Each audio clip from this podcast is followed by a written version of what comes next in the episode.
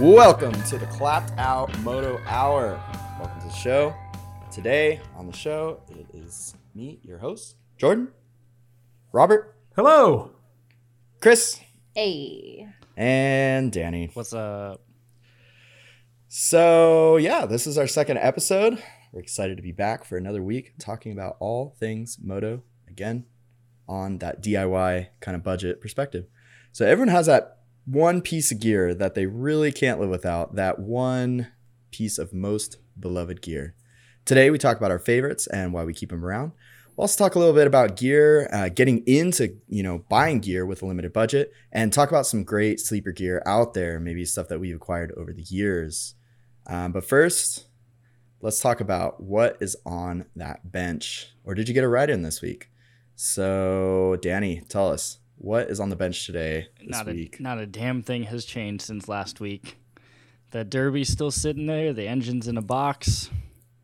But tomorrow I should have some time to to crack into that, and hopefully not have to crack the case. Uh, I also need to go get a tube for my Honda Hobbit that I so lovingly picked up from Jordan and Chris about a year, two no, years two years ago? ago. Two years ago. Almost two Two years years ago. ago. Yeah, Yeah. I remember that. That Hobbit. That Hobbit has a funny story, actually. I don't want to get too oh, far off all, the road. all of us are involved in that one. Yeah. That's We true. all have All, of us something to take away from that purchase. we went robert and i went to go look at a cl350 Correct. am i getting that right 1972 72. yep 72 cl350 Still really have cool it, bike and it's still a project. From a welder in his basement. And in a box next to it well i guess parts of it were in a box but it was it was rolling was a honda hobbit. And i remember asking the guy hey if this guy gives you full price for the bike can i have that hobbit for 30 bucks?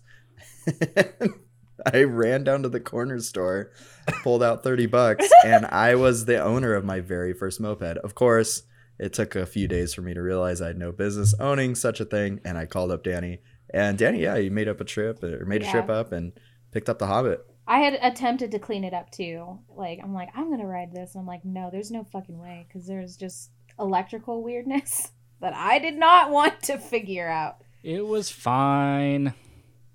It was a project, but by the time Danny, by the time he got up there, I think you had it at least with spark, and I think you had gotten it to fire by the time you Not loaded it up. And not in Portland. It's like the day I brought it home, I had it um good to go. But yeah, it's it's still it still has got some weird hinks to it. It still idles kind of whenever it so chooses. Um but it rides really nice once it's riding, but it's got a flat front tire cuz I think that thing was like 30 years old just by looking at Mhm. it. Yeah. Yeah, it was a pretty old tire, pretty old set of tires on there. I think I still have the rear tire in my tire pile. I'll have to send that back to you, Danny. No, I left Uh, that there for a reason. Um, Take Hey, man, it that's back. four yeah, don't want it. the the Derbi and the Hobbit are really the ones on the on the bench. So hopefully, the Hobbit will be good to go tomorrow. I just gotta switch out that tube, and then the Derbi, it's gonna take some work. The Derbi is that a Motobecane? No, it's a Derbi. So that's a brand. Is yeah, Derbi? the Derbi Derbi is the brand. Variant is the model. It's the one moped that came out of Spain, and it's like the heaviest one. It's probably at least 150. So it's like Wow. significantly heavier than that than is any It's still just like a 50cc. Yeah, but I, I sourced this old 70cc kit that's going on it, but I gotta do some modifications to the case to make that fit right. definitely. How do you are you like actually taking um like when you say modifications of the case, are you taking the the opening for the cylinder down? Like do you have to machine something down or, or open it up or so how? if you take off the cylinder and look in there, like right next to the crank, there's these four little nubs that stick out that a 38 millimeter piston fits perfectly in between. But then this new kit's got a 44, 45 millimeter piston. I don't remember which, but the piston skirt will slap right against those little nubs. So you gotta Dremel them down. um, I didn't Dremel them down far enough the first time and cracked a piston. So And you're saying so what you're saying is the so what you're saying the piston slapping the side that's bad. You Yeah. shouldn't have pistons No. that slap the cylinder wall. Gotcha. Okay. No, not the cylinder wall. The, ca- the little The- nubs the that come out of the case. The notches on the case. Oh, right, because Yeah, it won't when it won't actually clear the case. down in it. so Yeah. Ah, So it won't. gotcha. It doesn't have a. Won't go down to bottom dead center. Woof. Yup. Right on. Um, so that means ratio is at the same. Yeah. Sorry, that's where I'm at, too. Nothing changed. It's been a busy week. So that's two running and what are we at? 23 mopeds under the tarp. No, it's like 50-50 right now. It's Oh, good. that's pretty good. Yeah. That's better than mine. So yeah, Yeah, pretty good. yeah. Robert, what's on the what's on your bench? Still working on the have working Triumph. Uh, worked on some wiring today, not as much as I wanted to. Uh, just getting ignition coils wired in, went over the diagram, did some fancy calculations to figure out what spring rate I should be running on the rear shocks, uh, which doesn't mean I know what rate the springs that are actually on there on. I have uh, I've been sort of acquiring old shocks uh, to rebuild. It's been a good a good winter hobby. Um, what else did I get done today?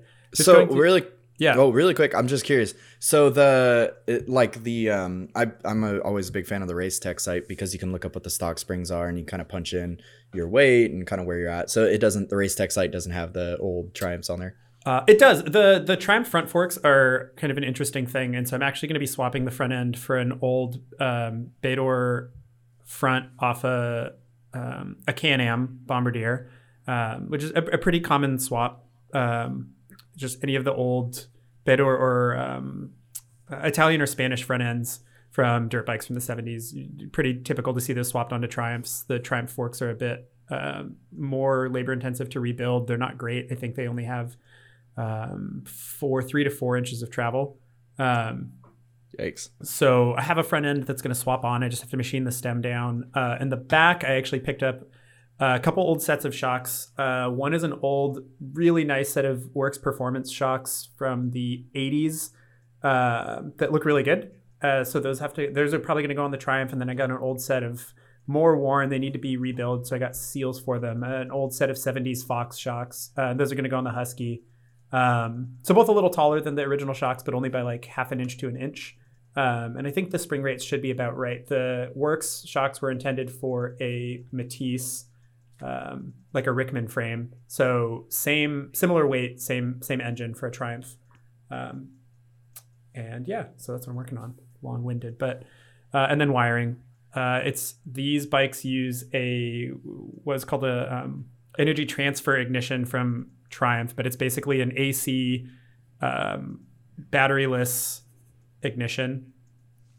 Um, so finding replacement coils is hard, but you can just use basically moped coils, which is why I've accumulated so many moped coils uh, to try putting on.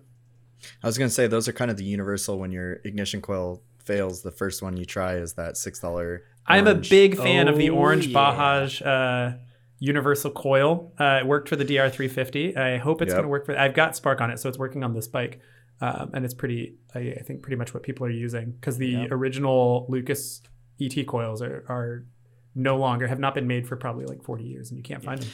I think And I, that's a fun think I have fact. two of those on standby just for whenever those coils die. Yeah, exactly. And that's a fun fact for the listeners. If you do have a coil that goes out, well known DIY mod is to just buy those cheap scooter orange Bajaj, right? That's Yeah. the that's the one who makes those and they're they usually they usually end up working with a lot of bikes. They may not have the best longevity, but they're pretty solid. Chris, anything you work on this week? Um, just growing a baby. Yeah. You know, I can't really touch any cool, fun chemicals or clean anything or put a lot of force in it. I can I can't even put my fucking shoes on. So it's it's a thing. That's what's on the bench. Baby making. Growing. baby making. Yes. The latter the latter part of baby making. The yes, absolutely. Yeah. yeah, I mean, that is Until I can ride again, yes. that's Yes. when I'll be able to have something on the bench again. until you can ride and wrench again. And for me, I've still got the WR250, the 1994 WR250 on the bench. That's my kind of project, uh, Woods bike project. We'll have to post some pictures up of all the stuff we've been working on. Um, that's going. It's got. I put the uh, carb on, and uh, this was a, uh Chinese copy of a PWK 38 Air Striker. I eventually want to buy like a PWK 38 or Lectron. I haven't really made up my mind. So in order to kind of figure that out, I went ahead and bought a cheap clone of it. It seems pretty well constructed. I've been really impressed. Um, bike is still pretty tough to start. I checked my plug gap, I checked compression, and the coil is giving pretty decent spark. Um, but it's still a pretty tough bike to start. So, you know, I, I'm wondering if the carb is not getting super great flow. When it does get started, though, it definitely, carb definitely works. Um, and jetting needs to be a little fine tuned. I'm going to be doing that tomorrow. Got to do the fork seals tomorrow. And yeah, then just kind of waiting, hunting a couple little odds and ends that I'm missing. But it's it's coming, it's coming together. It's gonna be a cool little woods bike. It's been super fun to ride around while I've been uh, working on it. And it's a nice complement to the 450, which is kind of more of a open class bike. This is a nice little woods bike. So yeah, awesome. Um, so as we said at the top, you know, this week is all about gear. Um, kind of like our episode last week, we talked a lot about, you know, what was that first bike? How do we get to that first bike? Um, and I know myself included, as soon as I ran out to get the first bike, I didn't really think about the first gear.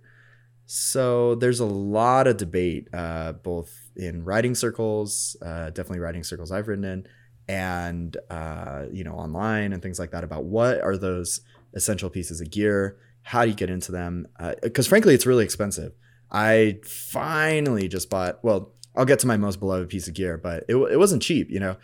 Um, and so getting that first set acquired that really works well for you can be really difficult i think we'll all have slightly different perspectives on like what kind of disciplines we're riding whether it be dirt or street maybe a mix or things like that. So I'm, I'm interested to hear what the differences are.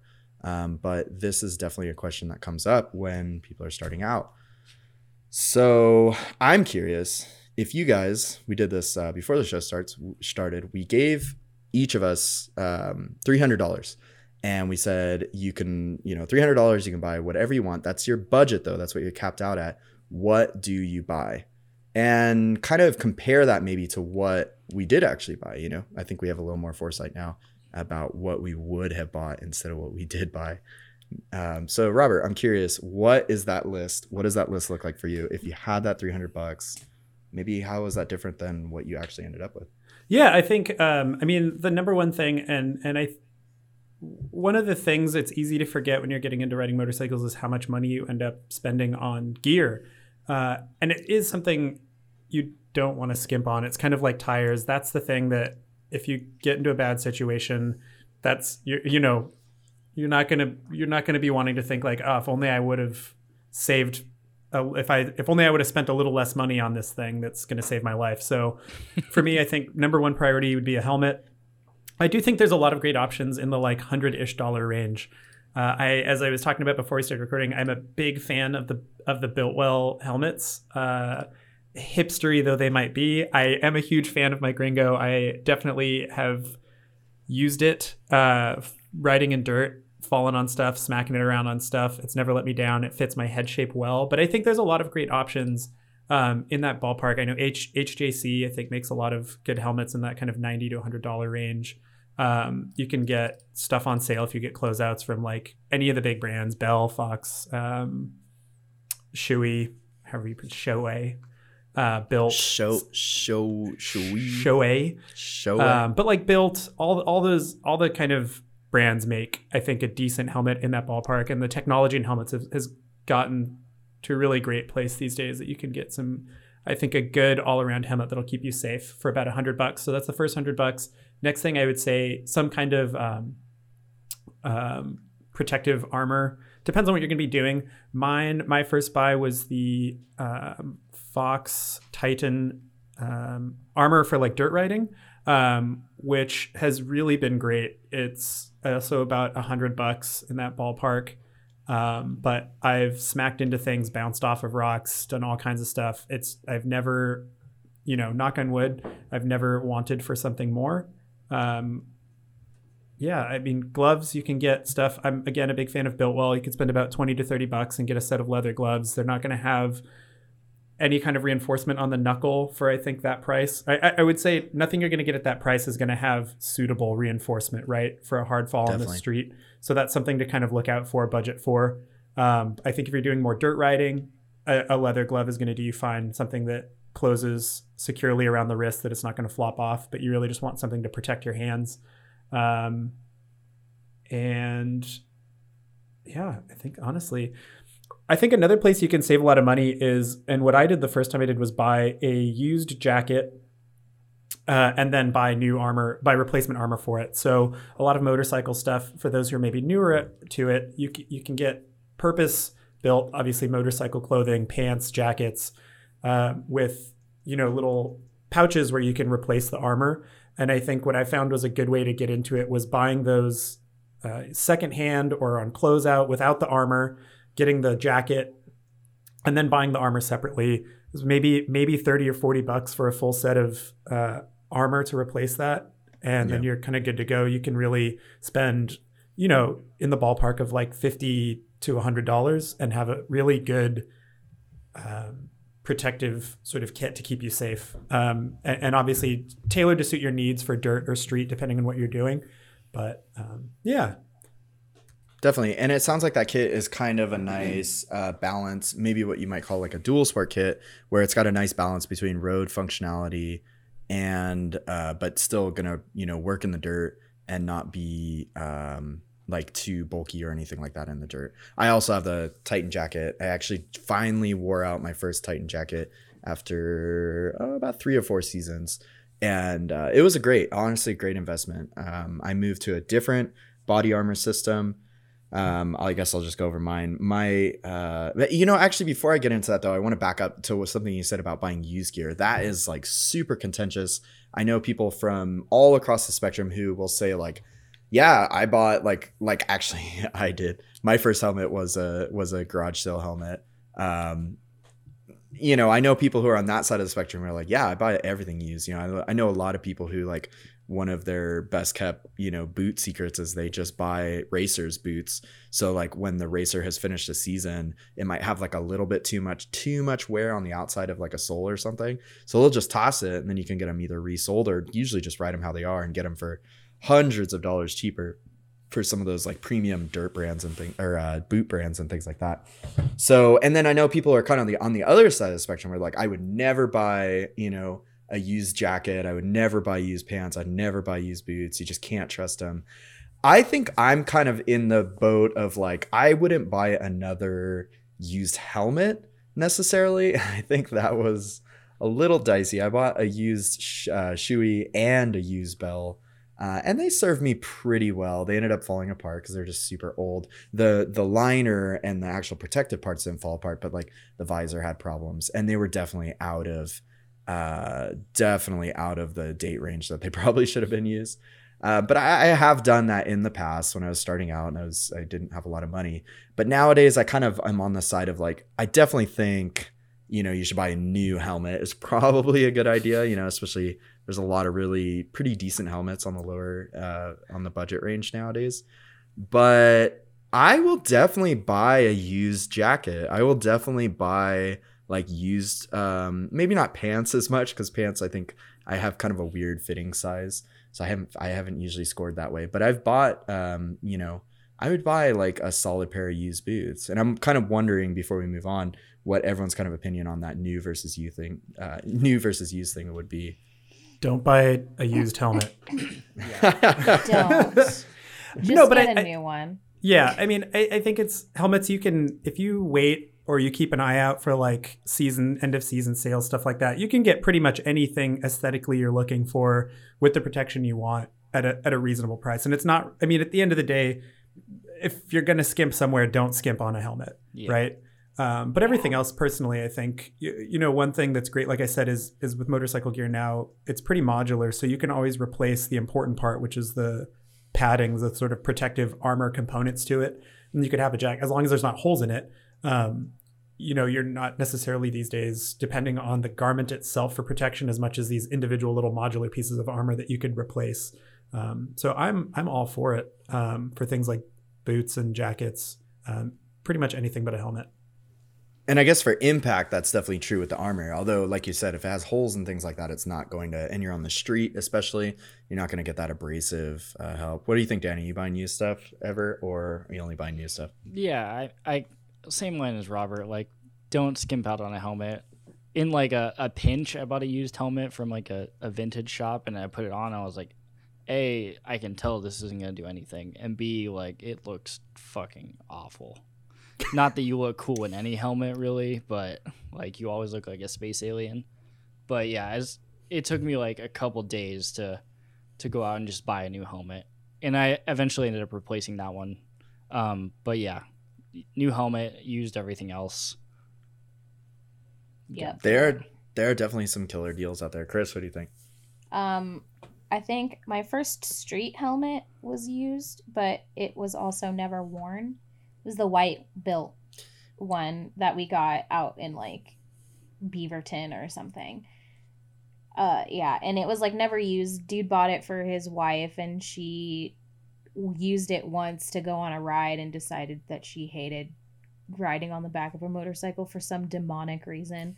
um and yeah, and I bought that helmet and used that helmet for when we went to Baja and me and Jordan did that trip together through the Yucatan. Um and that was cool. And that helmet worked for that trip and I haven't touched it since. Yeah, that was the street. I think that's a Bilt Bilt street helmet, and Yeah. it was yeah. I mean, it was like liners. It had tags.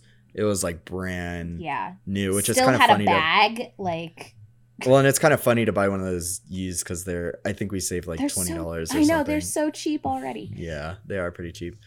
Um, yeah, but anyways, I just want to have that conversation really quick. You know, I think that there are definitely some of those items that are not so bad to buy used. So, uh, Chris, I'm wondering with that three hundred dollars, what did you get? All right, y'all.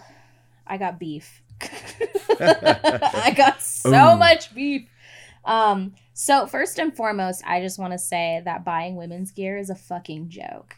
Um, like either like nothing fits right, like it's either like really they try to make things look aesthetically pleasing, but there's like no real protection for some things, or it's so chunky that you feel like a Michelin man in whatever you're wearing. And it's just horrible because like they have like cuz of course like women's gear has room for breasts, but it's either too much or too little depending on how well endowed in the chest you are. Um and also and I have like a couple I have two lists that I put down and one is for street and one is for dirt. Um but for my dirt list, uh I am small. I'm a five three person. Pre pregnancy weight was like around 120 ish, is what I weighed. So I would just shop in the boys' gear because that's just what you have to do when you Like- can't find anything. Like youth youth gear. Yes, youth Oh, gear. You Like, and like some of it, and I hate pink. So, like, and everything's either pink or purple. And I'm just like, fucking kill me now. So, That's all the yeah, all the women's selections. Yeah. I've noticed when I've been looking for stuff like to send you or like, oh, this kind of looks interesting. It's always pink or purple, and the manufacturers offer like one tenth of the line in women's as they do in men's. yes. And it's so much more expensive, too. Uh, There's like a premium on it. Yeah, and I don't know why. That's just, you know, that's just women's clothing in general. So, what I did was you just got to like shop at a time of the year when things are cheap. And so, I of course I got like a Fox R3 chest protector, which is a women's chest protector from uh what is it? Cycle Cycle Yeah, Cycle Gear Gear. Cycle gear, yeah. and, and that was like 76 bucks it for me at the time when i was writing there was a little bit too much room in the chest. Just like by like maybe like an inch and a half which is like uh, like you want to have some movement but also you want to feel protected. But it was all right. It was just the basic chest and then shoulder guard. Um i got a fox boys jersey uh and that ran about 20 bucks. Also at Cycle Gear, 100% goggles, 20 like 15 bucks also at Cycle Gear. And that was during a sale. Um I also got because I also have a tiny head, I had to get a Youth XL uh helmet and it was the Bilt amped Evo helmet and that was about 80 89 bucks, which is pretty cheap. Yeah, it's not bad. And it yeah, and it That's their that's their not their bottom of the line, I think. Uh it's like dirt middle. helmet. they have like a middle level, which I think it's still pretty solid. It looks. I ran good. into a tree on that thing, You and ran it, into a tree. it hit like head first, like boom, like chest protector, and then my head, and it like still solid helmet, like ten out of ten would recommend. Um, and then the real gem of that list that I love to death are my TCX Baja WP boots. I got them for $89 on Iron Pony. You can't find those things for less than $300. I was gonna say also shout out to Iron Pony. Hell yeah. Oh, Iron That's where the deals live. Please Yes. sponsor us. I stood in a like two foot puddle when we were riding in Montana because I stalled, and not a drop of water got Damn. through those boots. And do you have don't you have a, a jacket from there also from Iron Oh Pony? yeah, from Iron Pony I do, and that's part of my street gear. Is I got um, it's the women's textile jacket, the jet jacket from Roland Sands, um, and that was like seventy bucks, um, and then these weird high top Harley Davidson boots that I Oh, got yeah. from Buffalo Exchange for forty dollars. and also just I got um I bought a brand new Biltwell Bonanza helmet that's sparkle silver for 150 from CC Motorsports or motorcycle stuffs. Uh, so like and that was just with like some hunting and for my dirt gear I got like a total of $289. Later on I learned that knee pads save lives. So that was $25 in the youth section that I found on our trip when we were in the camper. And then I got gloves that I wasn't borrowing from Jordan that actually fit my hands. $15 also at Cycle Gear. Nice. So that brought up the total of dirt gear up to like $329. Um, but I don't really ride street because I don't have my motorcycle endorsement. But once I do, I probably will invest in better things. But honestly, my favorite piece of gear is my boots. I feel stable. My feet feel protected. I feel like if I can put my foot down on, on like in a rocky section and not break my ankle and stay dry, it's a win-win. Yeah. And they're leather all the way through. You do get a little sweaty. Yeah, they lock, lock that in with the liner. Those Yeah. TCX boots are really similar to the uh, Gaerne's like balance oiled boots. Um, really similar to the Malcolm Smith boots. Yeah. Those are those kind of like trials style adventure boots, and they're really great for like most trail riding. I think, and Yeah. for especially for dual sporting. But the any kind of streets, downside is, is that they're a men's boot. And Yeah. so they're not a women's boot. And if you're like a lot of the women's boots don't have the coverage or like just the safety features that a men's boot would have. Same with like a lot of like protective gear. If you want like my hunt for pants pre-pregnancy, I got some Thor pants that I never got to wear. But just looking for pants and just general like jerseys and stuff for women that aren't just like pink is like stupid unless you want to pay the Klim prices to get their cool color stuff. Like That's yeah, that's definitely true. If you move into kind of more of the premium or like even some of the middle grade brands Mm-hmm. or middle grade levels of brands, that they will offer um, s- a couple more colorways. But yeah, not until you get to like Klim, which you know, Klim makes really great stuff. yeah, it's but awesome. But not until you get to that point will you get that level of uh, colorway options and things like that. for sure. totally. And and it's like you don't want to spend money on that unless you actually know that you like riding dirt. That's true. and Right. that's like something that you want to invest in. I mean, Fly Racing does really cool colorways for pretty cheap, but it's still a little bit pricey to buy just regular dirt gear that you're not sweating, getting swamp ass in the middle of the trail or something like that, you know? And it's it's just like it sucks. So like I I've the last time I rode, I was just in like a shitty pair of jeans and my boys jersey with my chest protector and all that other shit. But like that's what you got to do sometimes is look for things on discount and like winter is the time to do it if you're looking if you're a small person like me who likes riding gear or if you're a woman who wants to ride and does that kind of riding and looks for gear like you got to just do it around the winter time or else you're not going to find shit or you're going to be paying way out of pocket for something Yeah. you don't even know you want to get into Definitely, and that's that's another really great point. Is you know like right now, uh, in the coming month or so, maybe even a little bit before now, depending on the site, uh, they'll clear out the old gear from last year's models uh, whenever the seasons change over and the manufacturers coming out with their like 2021 or t- you know whatever line. You can usually find that 2020 line for a little bit cheaper and save a little bit of money while still being able to get some pretty uh, great stuff. And Yeah. I also am a really big fan of the fly stuff. I've had the mid level fly, uh, kind of the kinetic line of like pants and jersey, and I, I love them. They're awesome. Uh, Danny, what about that? You know, you're starting out, you get your first, uh, you know, mopeds are a little different. You're still on the street, there's still Yeah. cars all around you and all things like that. But you're starting out, you got the 300 bucks. What do you get? Um, so I, that's a, that's a tough one. I mean, I definitely a helmet. I had a, a three quarters for my first helmet. It was a Bilt. It was fine. Um, and then I got hit by a car. I luckily did not hit my face on the ground or my head on the ground at all. But I was it immediately like the next day I was like full face, not risking Yeah. this again. Mm-hmm. So something something in the full face. Biltwell is usually pretty solid. I didn't have time to actually go find an exact one, but I'm gonna say around 150. You can probably find something. A solid three quarter, definitely, or a full face. Yeah. 150 can get you. You might not get brands, like yeah. the the fanciest of gringos or something like that, but if you're in Southern California, Biltwell does like a, a parking lot or like a closeout sale like every year, and everything is like super discounted.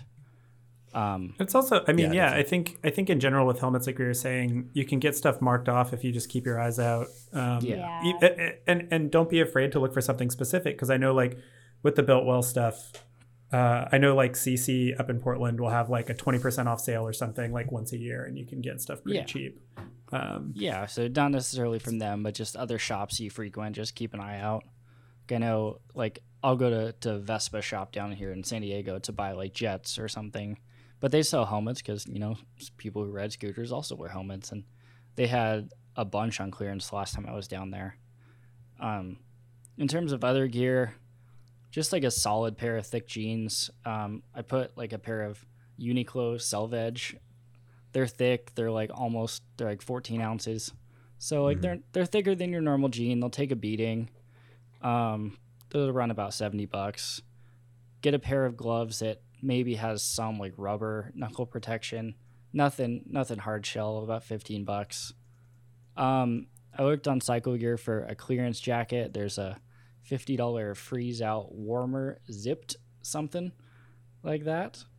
Seemed Sounds like, a seemed- liner, liner yeah, it might be something a like that. liner, yeah. but toss that under, put you know Canadian tuxedo it up, toss a There jean you go. jacket on, you're good. Um, and then I always I find it super helpful to have a handlebar phone mount, so I put that on my list. It's not necessarily protective gear, but if you're needing to ride with directions or something, it's a lifesaver. Well, and you got all that money left over, so it works out. No, my Yeah. what I what I uh, Money for buy more. I totaled up to like pretty much just three hundred. Oh, for sure. Yeah. Nice. Yeah, and I mine that I built today was a little bit different. I started out with Bilt gear. One of the things about, you know, as a DIY kind of budget oriented show, um, one of the things I really like about Cycle Gear, Robert can attest to this, is that I used a um, built dual sport helmet that had like a slide down visor. It was their bottom of the barrel, cheapest one. I thrashed it. I mean, like riding on the trails, I, you know, ate shit, fell over, scratched it. It was dented. Like it had, you know, it was fine. It didn't take any hard impacts or anything. It was definitely usable. Um, but I had a problem with one of the visor screws and I took it in, like where the visor connects the helmet. And I said, Hey, I just, I keep screwing this down. It doesn't work. I don't know. This wasn't a cycle gear I had been to. They took it right from me, took it off the floor, like just pick another one off the floor. They're like, does this look good? I'm like, oh yeah, definitely. And they're like, cool, you can have it. And so they have like a five year uh, warranty on their stuff. Wow. And in my experience, they literally just trade you right across for it. So that that is a little plug for Cycle Gear. I I I know some people really kind of turn their nose up to it, but I think when you're starting out, I honestly think their stuff is pretty great. Um, I really love Rocky Mountain, so ATV. So I got a lot of my items off there for 89 bucks. I had an HJC. I don't remember what the model was. They're a Korean company, uh, and they have DOT and I believe it's ECE rating as well. So you get a little safer. This is uh, for a dirt gear list. So they got a dirt helmet from them. I got uh, 100% Strata uh, goggles. I've had those for a while. They're okay. They're not the best goggles, but um, I currently have a pair of 100% as my backup. I think it is these Stratas, and they're fine. They're just a really basic dirt goggle. Um, they don't really hold up forever, uh, but they're pretty solid. Uh, I also have the O'Neill Rider boot. I had this boot for about three years. I finally kicked a hole in it in the bottom from kickstarting a bike one day. It's got scuffs and bends. It definitely flexes a lot more than it should, but I really like those O'Neill boots. Um, I use it for dual sport purposes and during my first season or so of, of riding mostly trails. Great boot. Uh, then I also found on eBay a used fly barricade like roost deflector. So it's like a flexible molded um, kind of mesh just the roost deflector. And I think it's a good idea when you're in the dirt. I've definitely hit my chest on the bars, uh, going over the bars. I've hit my back when when hitting, and I right now I ride with Moose Armor, um, which went pushed my budget a little over three hundred dollars. Uh, but it, it is a great piece of gear at 100 bucks is like the XC1 uh, it's a mesh armor piece and it's been great I've taken some pretty hard impacts on it and uh, and it's been pretty awesome so that all came in. Oh, and then of course the piece de resistance is the uh, five dollars. My big plug of the day. Five dollar. I guess I've had a few already. Four ninety nine. Harbor Freight black mechanics gloves. If you look at like a dirt, if you look at a dirt model like a fox glove or something like that, some of them do have leather palms, um, but they're usually really really thin, and the stitching on the budget gloves, not the really nice gloves, like you could go to Troy Lee and get some really nice gloves for, you know, 70, 80 bucks. And those those are definitely nicer, but for like the cheap 30, 40 dollar uh, moto gloves, they just have a really thin palm, really thin fingers. I find that the the Harbor Freight gloves are cheap. I have almost, you know, three or four pairs I keep with me. They're 5 bucks. They last a surprisingly long time. I eventually do wear them out usually about halfway through the season, but they're cheap enough that I can buy two pairs. So like if I'm riding out west in the coast range and they get wet, I can just toss them in at lunch and grab another pair. Uh, I can always bring another pair with me while I'm on a trip. And for five bucks, they have a leather palm. They have a little thicker fingers than most moto gloves. I think it's a great budget buy, and I I would almost say that's my piece of sleeper gear because it's like it's just so cheap, and there's there's so I, I get a lot more life out of them than I usually expect. Um, so all of that came in at two ninety five and I think 82 cents. So still staying under that budget got me in the 300. Um, and a lot of those things, some of those things, I definitely had the 100% goggles, you know, the O'Neill boots. I had those from the beginning, and I think I found a used uh, Fox Titan uh, roost deflector once upon a time that I ended up using for my first few seasons. I really, really like that. So yeah, those are kind of some tips on you know finding gear out there. Like Iron Pony was mentioned. Uh, some of the closeout sections on sites like Revzilla and Rocky Mountain, you can find really good end of season stuff. eBay a lot of times will will have some pretty decent used stuff. Again, I think most of us probably wouldn't advocate going for that used helmet, but for a pair of boots or something like that, why not? So, with that being said, I'm going to transition here. What is that most beloved piece of gear? So, we actually posted online. I posted in a few groups, um, some writing circles, and some bigger internet groups to kind of get an idea of what that most beloved piece of gear. I got some pretty interesting answers, but I'm curious to hear kind of what your guys's uh, pieces of gear that like it's just that one thing. It could be riding gear, uh, it could be something that goes on the bike, it could be a tool, but it's that one thing that it's just you're not leaving on a ride without. Danny, what is that most beloved piece of gear? A bag of zip ties. Yes. Nice. Wow. Yeah. I you don't I Yep. can't even count the amount of times that I've had to to zip tie something on a ride.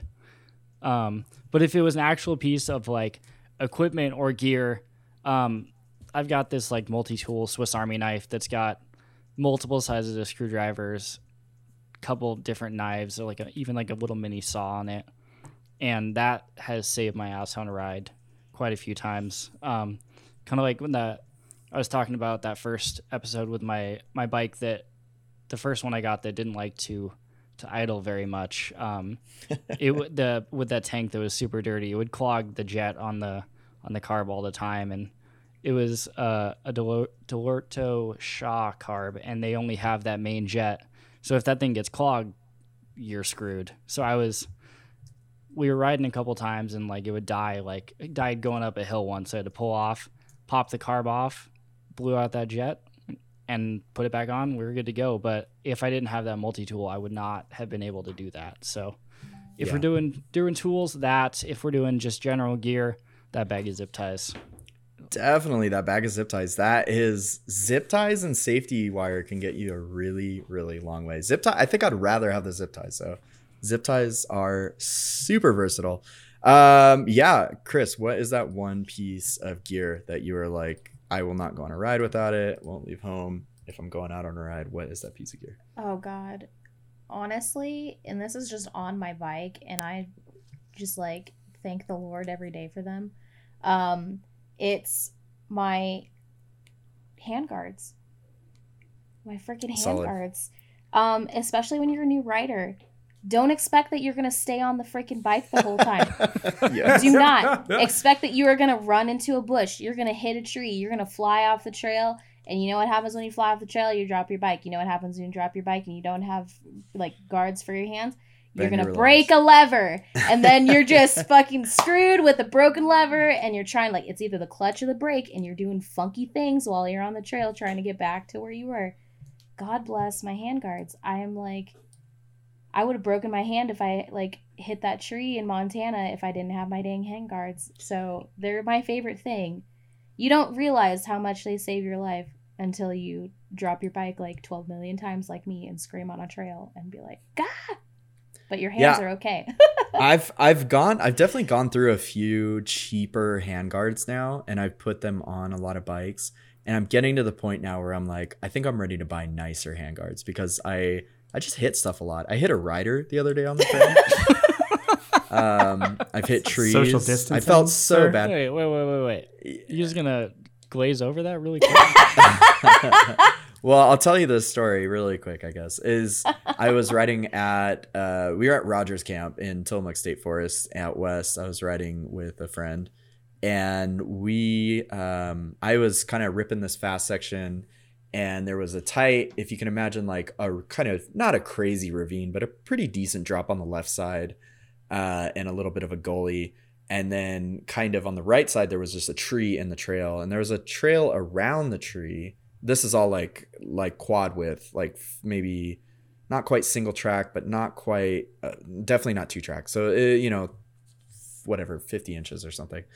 Um, and I see a, you know, it's typical, like you fix your eyes on something, and I see a guy coming up on me, and I think like, well, I could take this track around the single track around the tree, but I have plenty of room. And sure enough, I focus on him just a little bit too much. I didn't notice the tree on the right. I clip my bar on the right, which I had handguards, so save. Excuse me, save my uh, brake lever there, and then I just like whack. It deflects me, and I just run right into this guy's man. beautiful uh, WR. Interestingly enough, not a WR Yamaha, but a WR Husqvarna, uh, one of the wide ratio two strokes, and it's awesome. It's such a cool bike, and I just just whack right into it, bump him down into the ravine, and I'm like, oh no, I'm so sorry. You know, I, I hop up really quick and uh, help him get his bike up. He was super cool about it. Yeah, it happens on the trail all the time. But another great reason to have handguards. I was I was third gear. Um, you know, I was definitely shifting down into third, kind of slowing down a little bit, but I clipped the tree pretty good pace. Definitely would have taken uh, some some knuckles along with it, and it would not have been fun. So those handguards, that's actually a really great pick. Chris, or, uh, or that's a great pick, Chris. I would definitely agree. Robert, what do you got? Most right. beloved piece of gear. This is here's another sleeper piece of sleeper gear. This is um oh yeah, uh, some advice for all of you out there listening along. Mine is a bar of soap. oh, oh yeah. and I will tell you I why. and this again is a more dual sport oriented uh, pro tip, but uh, also has a story attached. I Jordan and I were out riding in um, in Baja, California, and for a story that we'll save for another day. But the end of the the result was I, I dropped my bike and cracked a pla- my plastic tank. So I had a big oversized desert gas tank. Um, cracked it on a rock, dropping the bike. And several times. yeah, yeah, several times, several times, and was just like had this slow gas leak. Um, tried patching it up with everything. We're on the we're on a ride, so I, you know, I tried like two part epoxy, tried marine epoxy, tried this, that, and the other thing, trying to patch it up. could not figure out what to do. It was just slowly leaking gas the whole time. And um, lo and behold, we stopped to get breakfast and I don't remember where, middle of nowhere. And this guy comes out and he goes, "Hey, you know your gas tank's leaking?" And I was like, "Yeah, yeah. I can't figure out what to do. You know, I'm just gonna like fix it when I get back, I guess, uh, and weld the plastic or something." And he goes, "Oh no, no. What you got to do? Hold on, hold on, hold on." And he goes and he goes into the bath. We're at this uh, motel, I think, that we stayed at that also had a restaurant. And he goes into the the supply cabinet for the bathroom, and he comes back with a bar, full bar of laundry soap, and he's like, and, and he's telling us the story about riding three wheelers on the dunes as a kid. And he goes, Oh, yeah, we used to do this all the time. And you take the bar of soap and you just rub it against the plastic, and it actually flakes off and filled the crack in the tank. Damn. And it was like It was like magic. believe- yeah, it was like I could not believe it. We're going like, yeah, yeah, yeah, sure, sure enough. I mean, I rode probably another, I don't know, couple hundred miles. The At thing made it back. I swore up and down that I would patch that tank when I got home. I think I rode it for another six months with a big, just like chunk of soap on the side. Damn. Did great. Rain, shine, didn't matter. Uh, you know, if you ever needed to work on it, I guess you could get your hands wet and get some suds on there and kind of let things down. But no, bar of soap, uh, number one all time. We'll no longer go on a dirt ride without without a bar of soap. My It was solid. We were is blown. we Yeah. were both Pro pro a, tip: uh, laundry soap. he was a tr- he was a trucker and it was the next town south of Catavina. Yeah, So I want to say because there's like two Santa Rosalias. I want to say it was Rosalia like two. It's not the one that's on the coast. And um, there's something like that. It has a name that's also a name of a town on the coast. And it's a little loncheria, like a little restaurant place. And he was like a trucker. And sure enough, I was watching right with Robert. I was like, "There's no, I, what is this guy doing? Like, what's going on?" And it, I can attest. I will, I will witness. I mean, like gas it and everything, on- like weeping Yes. gas out of the hole Yep. made no difference. The soap didn't care, filled it right Nope. up. It was, it was the most amazing thing. Wow. good I pick. would, I would pick. not have guessed that that that would Bar have done soap, tell your friends. I Tell will. your friends. Hot Bar of tip. soap. Hot I tip of recommend. I recommend lava. It's got a nice smell. Fills nicely. It's cheap. Irish Spring. Bring a bar of soap. Yes, absolutely. Most beloved gear, bar of soap. I love it. Um, yeah, and you know, if I I had to think about this a long time because there's a lot of little pieces of gear that I love that are just like, and I thought about, well, this should be like riding gear, should not. I don't know if this is just like a short term answer, but for dirt riding, I would have never guessed. Um, you know, actually, I'm gonna say my favorite piece is my new piece. I talked about it at the top of the show a little bit. I finally, this goes against the whole antithesis of the show, or the whole theme of the show, I should say. So, you know, is is that it should be budget and DIY. But I finally ponied up for some Gaerne SG10 boots. Oh, nice. Um, oh my god. I have very wide feet. I have a friend who has size 16 feet, and our feet are the same width. So I have always struggled to find boots that are like uh, comfortable, you know, and aren't absolutely horrible. And they fit like a glove. The first week it was super uncomfortable. Uh, I took it on a ride out to Montana and back, and then all of a sudden it was uh it just like snapped in. It just fit. And those boots are like i hope they last for a long time. People said you know it's kind of like a buy once cry once you should get you know eight to ten seasons out of them.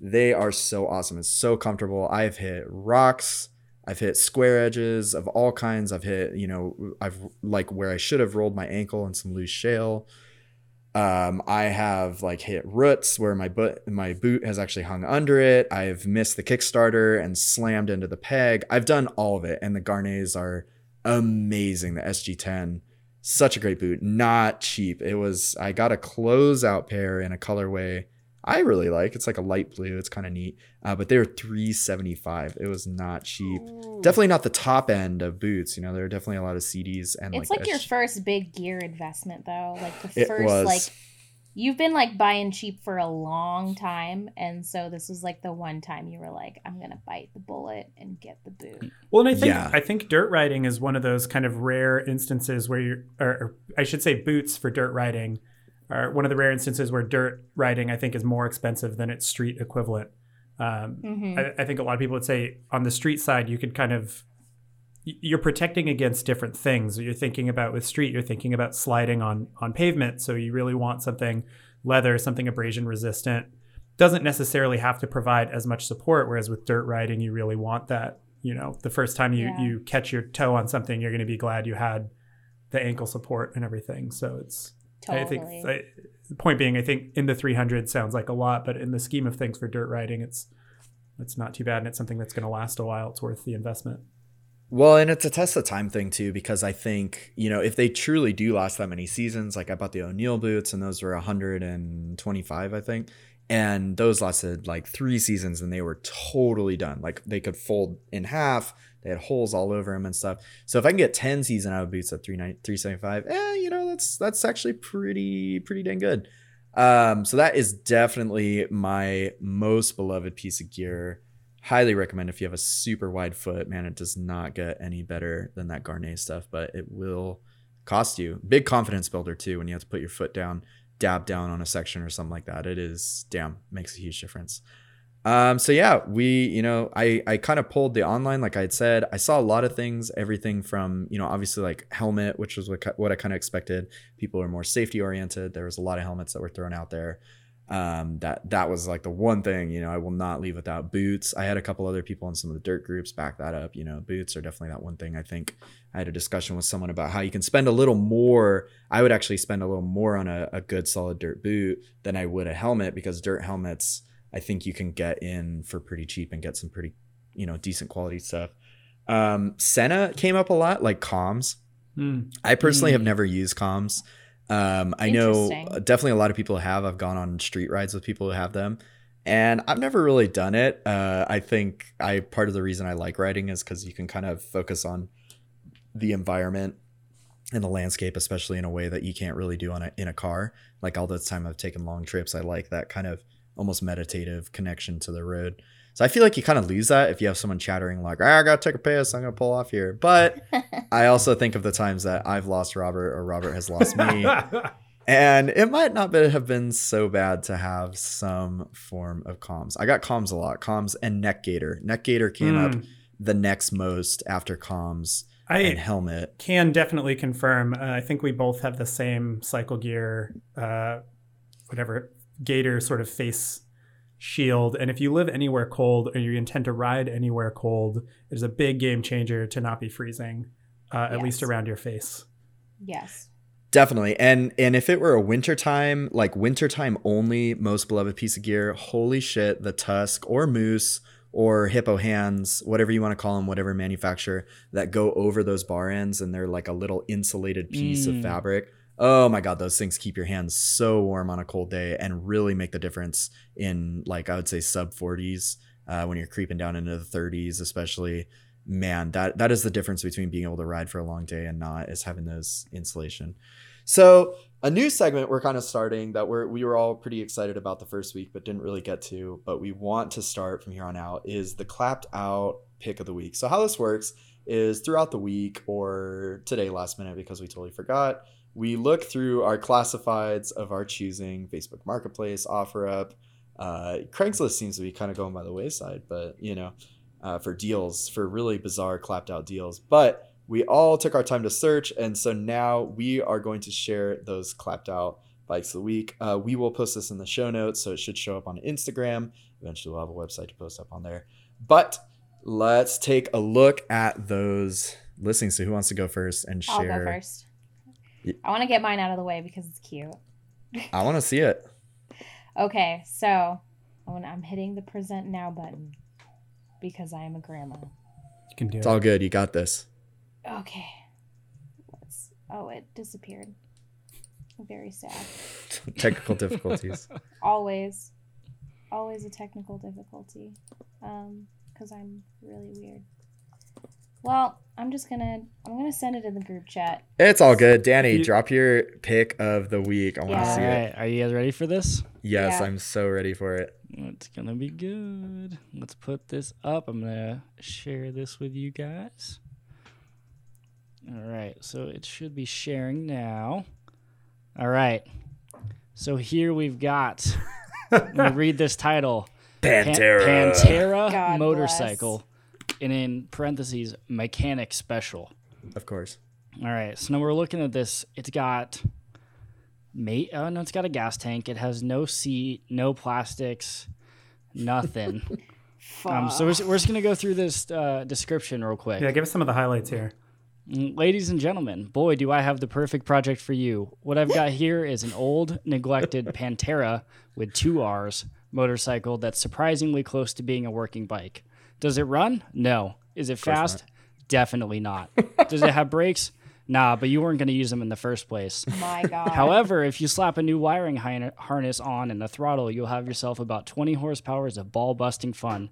You know, maybe it doesn't look to oh be bigger than 75 cc's. So if you want Let's to be see- the next Ricky Carmichael, this Go- might go not be the bike for you. Go back up and scroll through the photos real quick, so we can we can describe this for those listening along. All right. What's your take, Robert? Give them a rundown. Okay, well, I think the first thing The first thing that pops up the out. first thing that pops up. So this is a motorcycle with no no seat, no tank. More importantly, it oh, has. No, there's a tank am I there, seeing it's this right? just These are pull-up bars. It has pull-up bars Yes. you you are seeing this as correctly. as Those handlebars, bars. or also in a di- sort of auxiliary edition. handlebars. I Let me just say really quick: these are the pull-up bars that like you put above the, uh, The door. Door Yeah. the door jam, and you hang down and do pull-ups on. As they're in every 15 year old boy's room. with Comes with Axe body spray. Uh, lightly used. okay. Look at that. Well, but it's got a Ew. tank. It's And it looks like- does. What is that? That looks like a you've got a throttle cable or a brake t- cable just dangling off in space. You see that Yeah. coming off the back of the tank? That's fun. a good sign. It's got a mono shock. Okay, let's let's go. The chain is completely Okay. off the end. The chain's Okay. off. The axle Chain's off. bolt is sticking I like it. out a couple Clear inches. out. Pretty good. Clear out. It's got a kickstand. I mean, really, the bike. You just need a seat and you're good. Or Oh, there it has real that- bars. Yeah, well, hold on. come with Oh. a plot a plot twist. We've gotten to the fourth picture, and now it has regular bars on it. The first picture shows it with with only pull-up bars. So you get your choice, really. Uh, yeah. you can go drop if you're racing. That's right. You want to get really low with the pull-up bars, or if you want to sit up and cruise. It looks like it also comes those with a regular- laundry hamper. And Is a that going on to the right? And a guitar case. Oh, and you get some hard shell guitar firewood. Oh yeah. Is all this for sixty bucks? I don't know. Yeah. I don't think you can. It's a Is it actually sixty dollars? Like that's. That's the price they're asking. I gotta say, Wow. sixty bucks. Honestly, Offer up for the win. Sixty bucks. is Maybe- not bad. Maybe not. Wait. such. What's this last? Hold on, scroll down. Sorry for this. It says parts that I know are missing or destroyed. Wow. So it's got no front brake, no throttle, no gas lines. Carb might work. I don't know. I don't know. And it uh, wiring harness is destroyed. It Hey. also under parts that are usable with engine and transmission. It says most likely can't get it to turn over as the fuel line is gone, but it looks like it's in good condition. oh my god. I don't know if the missing fuel line is why it won't turn over, but What a great it's winter a project. good find. So and I, we'll I make- think worth pointing sure out, to, uh, sixty dollars or best offer. Oh yes. So we'll make sure to uh, take some screenshots Drop and them post twenty these bucks. I pictures think you for could you have guys yourself to a see. Pantera. Totally. Pantera. You can name I- it Dime Bag. All right, Chris, I are you ready? I think I figured it out. All right, all right, we're ready. All right. Yes, and to reiterate, we will post screen grabs of these in case they get snatched up while this is before Oh! this gets to air. So this oh. is a That is sweet. Rokon Trailbreaker Yes. yellow. I like And it. y'all know el- yellow is my freaking color. So the best thing, Rokon, period, runs but needs carb cleaned. Of course. Of course, because of course they all do. Period. It's a two stroke. Duh, we know that. Not sure what year it is, yet they put in that it's a 1972 in the title. Do you know what year it is, or are you just pulling that year out of your butt? Um, I think it's an old one, period. Open to trade. Love it. Straight out of This has got to be okay. I was gonna say it's got to be an Oregon. So for those who don't know, the Rokons are that's a two wheel drive motorcycle. Mm-hmm. Very cool. Yeah, It's these got a have been chain made- in the front and the back. Oh, that's Yeah. how they that's roll. what that chain is up front. Yes, it's a chain in the front and the back. Yeah. Um, they are like the best, the best, coolest things ever. The fattest tires in the world. They can mule up literally anything.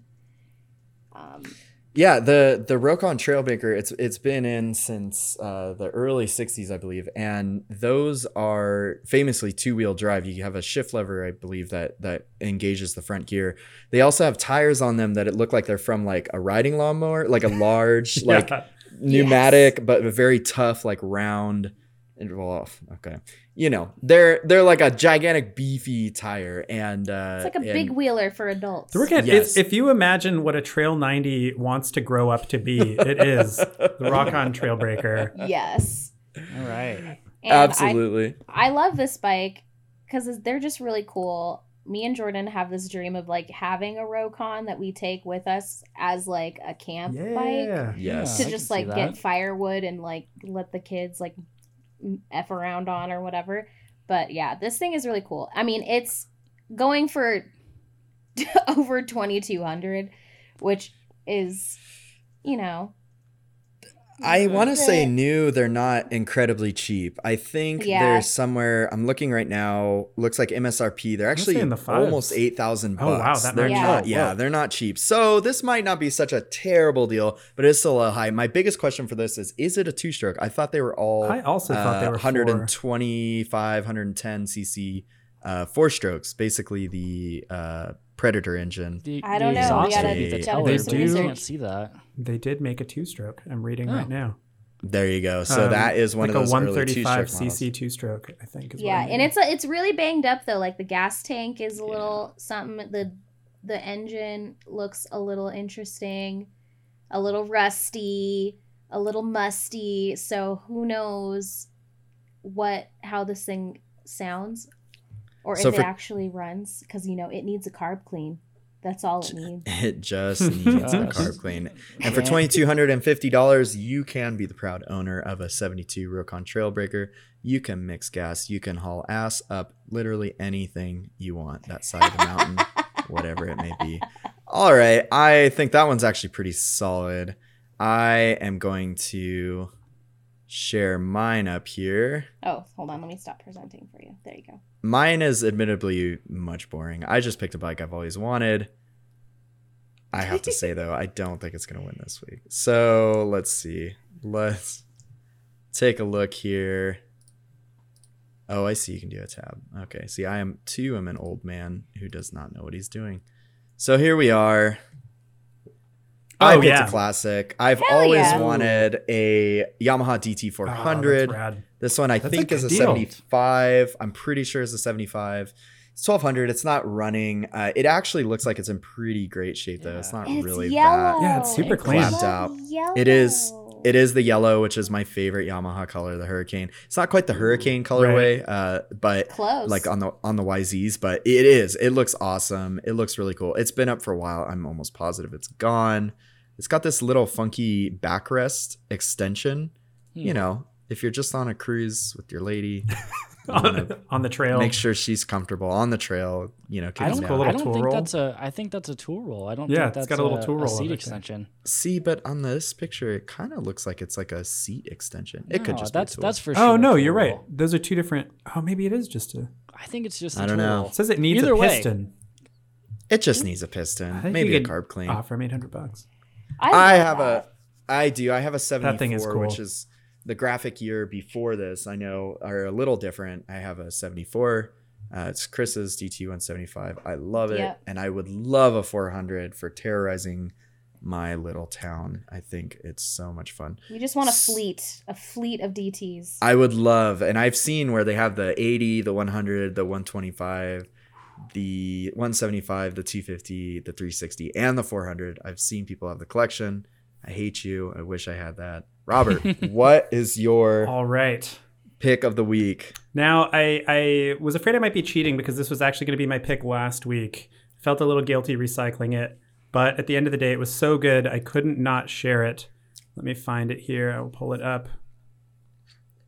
All right, you guys seeing that? Yep. Oh, Yep. yeah. All right, so Hell for those yeah. following along at home, this is 1984 Honda yeah. XR, $900 in Golden Valley, Arizona. Description runs great, burns a little oil, and has no clutch, so be ready to grab gears when you ride it because it's a beast. It's and this is where it gets good. It's an XR 500 on a 250 frame. Message me for more info. What that Oh doesn't convey is that they've shoehorned yes an XR 500 engine uh, onto a modern Yamaha 250 frame. Uh, jury's out. Did we did we come up? I can't tell. I don't know my WRs from my YZs. Uh, I'm almost positive that those are the um, Yamaha 46 millimeter open chamber units that I believe are on the 01 to 03. So if this is indeed a 250 frame, uh, I believe. You know what? I take that back. Go back to that. Uh, that you know what? That is a. I think a YZ250, not a four stroke. I was thinking it was a There you go. 250. Yeah. but I think that's a 250. I want to say that's probably a 2000 to 2003 Mhm. because uh, I think it's 01 to 03 has those unit forks for on there. It's got like a subframe back here. So yeah, so uh, what's what's not being conveyed to the people at home is we've got uh, again an XR500, so a, a Honda single 500cc dirt bike motor, and of course it would not fit into the 250cc frame. So what they've done is they've chopped the down tube of the frame and have crudely welded a series of extensions. And you really have to see it. It's Yeah, Pretty it looks fantastic. like a Oh, mitochondrion, man. the powerhouse of the cell.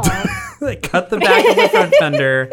Uh, it is just a sight to behold. So I think this for me is going to be my pick of the week. The drop So tube, I have to say, it's a blue frame. The drop tube looks like a bunch of rolls of painter's tape, like all telescoped out, and then like, okay, I'll just tape this piece of metal here. It's not And it's confidence painted a little inspiring by any stretch of imagination. Uh, no, and no That is clutch. amazing. So, I, I- I which think it real confuses me because that engine certainly has a transmission and clutch, and I don't understand Yeah. why definitely does. if he just fried it. Uh, It's almost I can't know. tell. It's like he drilled out the clutch cover too. It looks so Ugh, funny. He just wants that air cooled reliability, And and it's- I have to say, and those modern modern suspension, and I have to say, at nine hundred dollars, what a steal! What a steal! All you'd have to do is find yourself a new YZ frame and motor, and you'd have yourself a YZ for nine hundred dollars. Mm. So that is it. my that is my pick of the week. I think my question is, Robert, when are you driving to Golden Valley, Arizona? Go pick it I up. put a put a tow hitch on the back of the Triumph, and as soon as the Triumph runs, I'm gonna go get Yep. myself Yeah. an Tight. XR 500 250. It That'll should be definitely a work sight out. to see on the freeway. I have to say, in my my own personal opinion, I'm gonna have to give this one to Robert. That is just way over the top. I've seen a lot of people like put XR engines inside CRF frames as an idea of like, yeah, I want that modern suspension, but usually they just fab up some engine mold mounts. They're not actually cutting the frame and putting you know whatever tube steel they have laying around to make a cradle for it. So I I would definitely pick Robert this week. I think that one. Is I don't know. nice. I have to give it to Danny. That that was a piece of clapped out work, especially Oh, just yeah. the sprinkle, the sprinkle of the pull up bar on the top of it. I think Just- for for mine, I'm less interested in the bike itself, and I'm more interested in meeting the person who made it. Yes. I, I agree. I want to know the story of what what made him do this. I want to Yeah. see the eighty-nine dollar Harbor Freight uh, welder in his garage. Like, yeah, I just bought this last week. I figured, uh, you know, I Now's can my just chop it chance. up. Now's my chance. Well, you know, we will definitely post those on uh, probably the Instagram for now. We are still growing. Uh, we have our Instagram at clapped out pod. Uh, we also have an email address, clappedmoto at gmail.com. Send us some questions. Send us some comments. What did you like? You know, what, what are you trying to hear about in the upcoming episodes? And, um, you know, yeah. So uh, we'll we'll post these pictures up. We'll see what you guys think. But I I was really it was really great to get some really good feedback uh, from some people who listened in last week. Thank you so much. Shout out to Travis uh, for the kind words and listening to us over at Troy Lee. It's cool. Send us some free stuff. Um, but yeah, we at this time, at time of publication, we're on uh, Spotify, we're on SoundCloud, Google Pan- uh, Podcasts, all the most of the big networks, Apple Podcasts platforms, Apple Podcasts. We're on there, and we got the Instagram, the email at Yeah. clapped.pod. Hit us up. Uh, but again, thanks for tuning in, and we'll talk to you next week. Bye. See ya. See ya.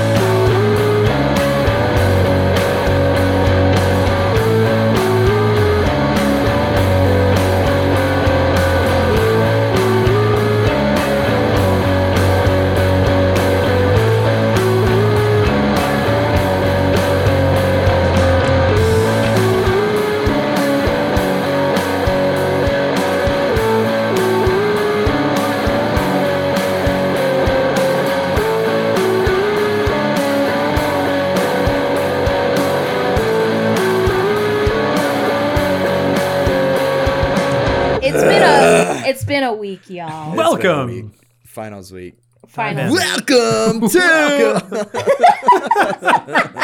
Did sound like re-download Ian? my air horn?